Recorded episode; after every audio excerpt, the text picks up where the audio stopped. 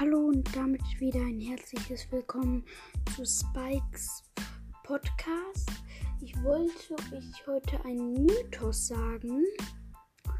Und zwar, wenn ihr Tara in auswählen könnt, also auf euren Brawler tippt und dann zu Tara hinscrollt, dann ist ihr Auge auf der linken Seite oder rechten, ich bin mir gerade nicht sicher. Aber wenn ihr sie in der Lobby habt oder da, wo ihr sie upgraden könnt und auswählen, da ist sie auf der anderen Seite des Auge.